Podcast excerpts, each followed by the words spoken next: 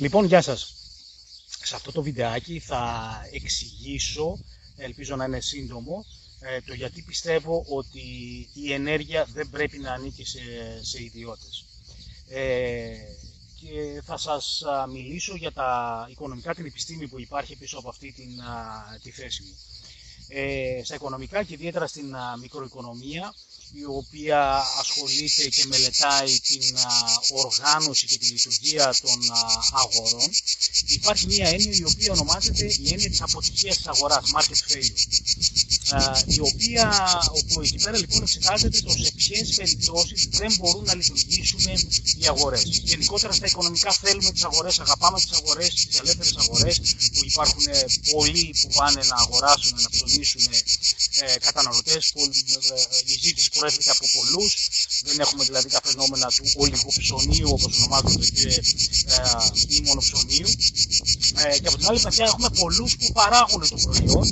Ε, δεν έχουμε ολιγοπόλιο και μονοπόλιο και τέτοιες καταστάσεις στην αγορά, οι οποίες δημιουργούν ιδιαίτερα προβλήματα που δεν είναι τι παρούσε να, να αναλύσουμε τώρα σε αυτό εδώ το, σε αυτό εδώ το βίντεο.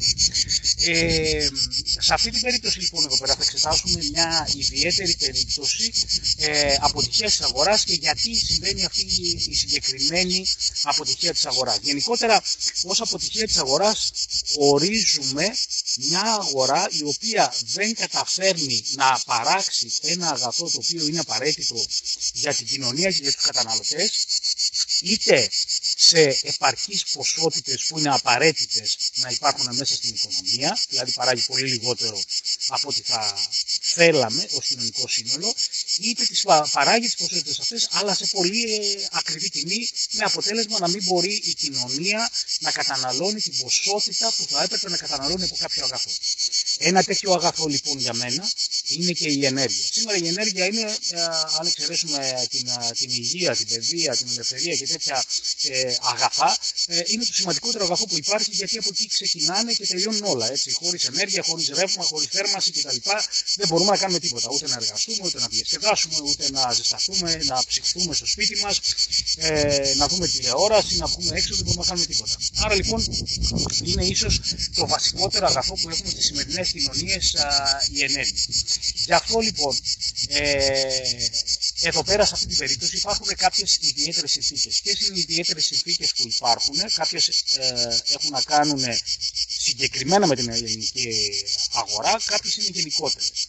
Ε, στην περίπτωση μας λοιπόν η ενέργεια είναι ένα αγαθό το οποίο έχει ε, υψηλό κόστος παραγωγής. Ε, και το βλέπουμε στις μέρες μας φυσικά πόσο, πόσο ακριβή είναι η ενέργεια αυτή.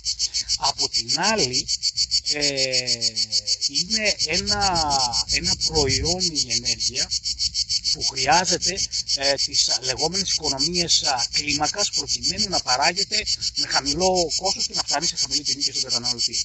Οικονομίες κλίμακας σημαίνει ότι έχω μεγάλες εταιρείες οι οποίες επενδύουν σε ακριβά πάγια περιουσιακά στοιχεία όπως χρειάζεται μια εταιρεία η οποία παράγει ε, ενέργεια ε, και όσο μεγαλύτερη είναι η, το scale, η, το μέγεθος της επιχείρησης αυτής, τόσο περισσότερο κατα, καταφέρνει με αυτόν τον τρόπο να μειώνει το, το κόστος αναμονάδα παραγόμενου προϊόντος. Αυτό ονομάζεται οικονομίες κλίματας, economies of game. Σε αυτή την περίπτωση ισχύει αυτό. Άρα λοιπόν όταν έχουμε μικρότερες επιχειρήσεις οι οποίες κάνουν τη δουλειά που θα μπορούσε να κάνει ε, μία μεγάλη επιχείρηση δημόσια, σε αυτή την περίπτωση όχι μονοπόλιο φυσικά ιδιωτικό, τότε δημιουργείται σημαντικό πρόβλημα που το πρόβλημα αυτό είναι ότι έχουμε υψηλές τιμές. Και έχουμε το πρόβλημα λοιπόν της αποτυχίας της αγοράς σε αυτή την περίπτωση, γιατί παράγεται αυτό το τόσο σημαντικό αγαθό για τη σύγχρονη οικονομία σε τιμές που δεν μπορούν να καταναλώνουν όσο θα θέλανε και όσο θα έπρεπε και όσο είναι ε, κοινωνικά και οικονομικά σκόπιμο όλες οι παραγωγικές μονάδες μέσα στην, μέσα στην οικονομία. Και αυτό όπως καταλαβαίνετε είναι ένα σημαντικό πρόβλημα. Επιπλέον το πρόβλημα που υπάρχει στην, στην ελληνική αγορά σε σχέση με την, με την ενέργεια που υπάρχει σε μικρότερο βαθμό σε, σε άλλες αγορές, σε άλλες χώρες είναι ότι κακά τα ψέματα πράγματα η αγορά είναι οργανωμένη σαν ένα καρτέλ. Είναι τρει-τέσσερι εταιρείες οι οποίες παράγουν το 80-90% μπορεί και περισσότερο τη ενέργεια που παράγεται στη χώρα. Άρα λοιπόν αυτές οι εταιρείες από τη μια έχουν υψηλά κόστη, από την άλλη μπορούν εύκολα να παράγουν και με τρόπο και τιμές που να συμφέρει πρώτα σε αυτές τις εταιρείες και μετά σε εμάς τους καταναλωτές. Και αυτό λοιπόν βλέπουμε ότι το τελικό αποτέλεσμα αυτής της αγοράς είναι ε, συγκίνηση αυτή την αποτυχία της αγοράς. Έχουμε ένα αγαθό το οποίο είναι πάρα πολύ σημαντικό, αλλά τελικά καταλήγει να είναι πάρα πολύ ακριβό ε, στην, α, στην κατανάλωσή του και οι καταναλωτές δεν μπορούν να καταναλώσουν όσο θα ήθελαν και όσο θα, και όσο θα έπρεπε. Γι' αυτό λοιπόν πιστεύω και αυτό ε, τα θέματα αποτυχία αγορών κτλ. δεν είναι καμιά σοσιαλιστική, κομμουνιστική ε, ιδέα, δεν έχει καμία πολιτική μέσα του. Ε, υπάρχει σε όλα τα βιβλία της μικροοικονομικής ε, θεωρίας και είναι ένα υπαρκτό πρόβλημα και είναι ένας από τους λόγους που το δημόσιο, το κράτος μπαίνει μέσα στην παραγωγή πολλών από αυτά τα, τα αγαθά. Και αυτά τα αγαθά όπου υπάρχει αποτυχία της αγοράς για αυτό το λόγο και άλλα αγαθά όπου υπάρχουν άλλα προβλήματα τα οποία ε, για κάποια από αυτά έχουν ε, μιλήσει σε προηγούμενα μου ε, βίντεο. Εδώ σε αυτή την περίπτωση όμως η λύση για μένα είναι να γυρίσουμε από εκεί που ξεκινήσαμε, δηλαδή στην παραγωγή της ενέργειας από το κράτος, από το δημόσιο. Γιατί τα πλεονεκτήματα έχει αυτό. Τα πλεονεκτήματα, που έχει αυτό είναι ότι έχουμε τα economies of scale που λέγαμε, τις οικονομίες κλίμακα, γιατί θα είναι μια εταιρεία η οποία θα έχει όλα τα εργοστάσια που θα παράγει την, την ενέργεια και μπορεί να γίνει καλύτερα αποδοτικότερη ε, εκμετάλλευση και αξιοποίηση ε, της παραγωγικής αυτής ικανότητας με αντίκτυπο να καθρεφτίζεται αυτό στο κόστος που θα είναι χαμηλότερο.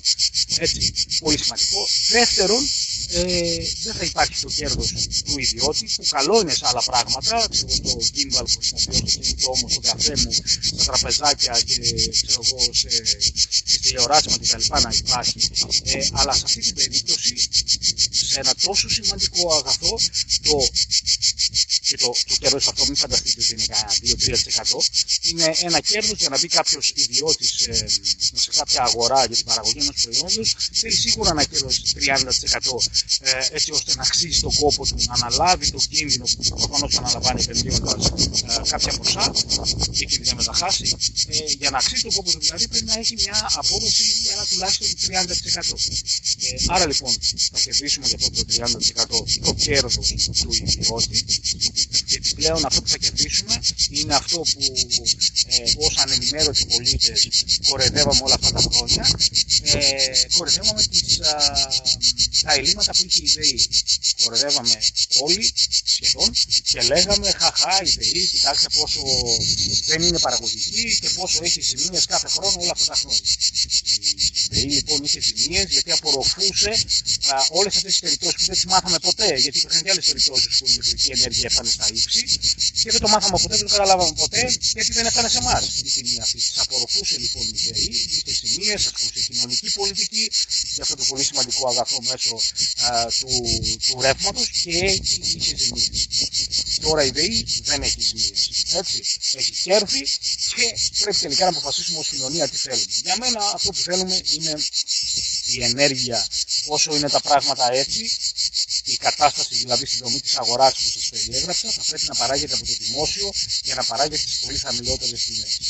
Και όσοι θα σκεφτείτε και θα διαβάσετε, έχει τι έγινε, είχε ζημίες, άρα πάλι εμείς θα πληρώνουμε.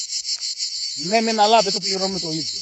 Επειδή ακριβώς το φορολογικό μας σύστημα είναι προοδευτικό, δεν πληρώνουμε όλοι το ίδιο. Δηλαδή δεν πάνε οι ζημίες, αν έχει ένα δισεκατομμύριο ζημίες η ΔΕΗ, δεν διαιρείται αυτό για τα 10 εκατομμύρια που είμαστε και πληρώνουμε ο καθένας το ίδιο ποσό.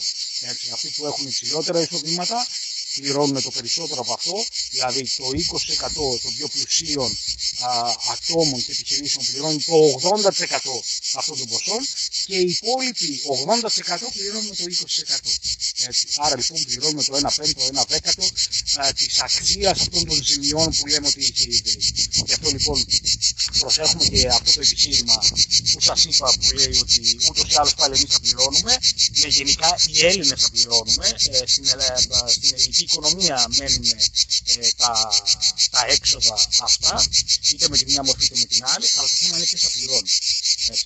Με την περίπτωση της ΔΕΗ λοιπόν και τον τρόπο που λειτουργεί το φορολογικό σύστημα δεν τα πληρώνει ο πολίτης από την α, μέση και κάτω α, το, στο εισοδηματικό του επίπεδο. Θα πληρώνουν ε, σε πολύ μεγάλο βαθμό αυτοί που είναι στα υψηλότερα εισοδηματικά ε, κλιμάκια. Ε, απλά είναι οικονομικά, έτσι. Δεν είναι κάτι δύσκολο αυτές οι έννοιες τι οποίε εξετάσαμε εδώ πέρα τώρα που σας μίλησα. Ε, απλά πρέπει να τα ξέρουμε. Πρέπει να ξέρουμε για να παίρνουμε και αποφάσεις. Το ίδιο φυσικά συμβαίνει ακριβώς αν ιδιωτικοποιήσουμε το νερό, θα συμβεί το ίδιο. Εκεί θα δείτε μια δεκαπλασιασμό της τιμής του νερού που θα πληρώνετε. Το ίδιο θα συμβεί στις αστικές συγκοινωνίες αν ιδιωτικοποιηθούν α, κανονικά όμω, χωρί να είναι ιδιωτικές όπως ήταν παλιότερα, αλλά επιδοτούνταν κατά 90% από το δημόσιο. Και εκεί θα δούμε ακριβώς το ίδιο πράγμα. Γενικότερα η αγορά είναι απλή και τα οικονομικά είναι απλά και λειτουργούν πάρα πολύ απλά, αρκεί να ξέρει τον τρόπο λειτουργίας. Αυτά λοιπόν, όπως πάντα, γράψτε ερωτήσεις, παρατηρήσεις, διαφωνίες, προβληματισμούς, καθώς και ιδέες για καινούργια βιντεάκια στα σχόλια αυτού του βίντεο. Γεια σας.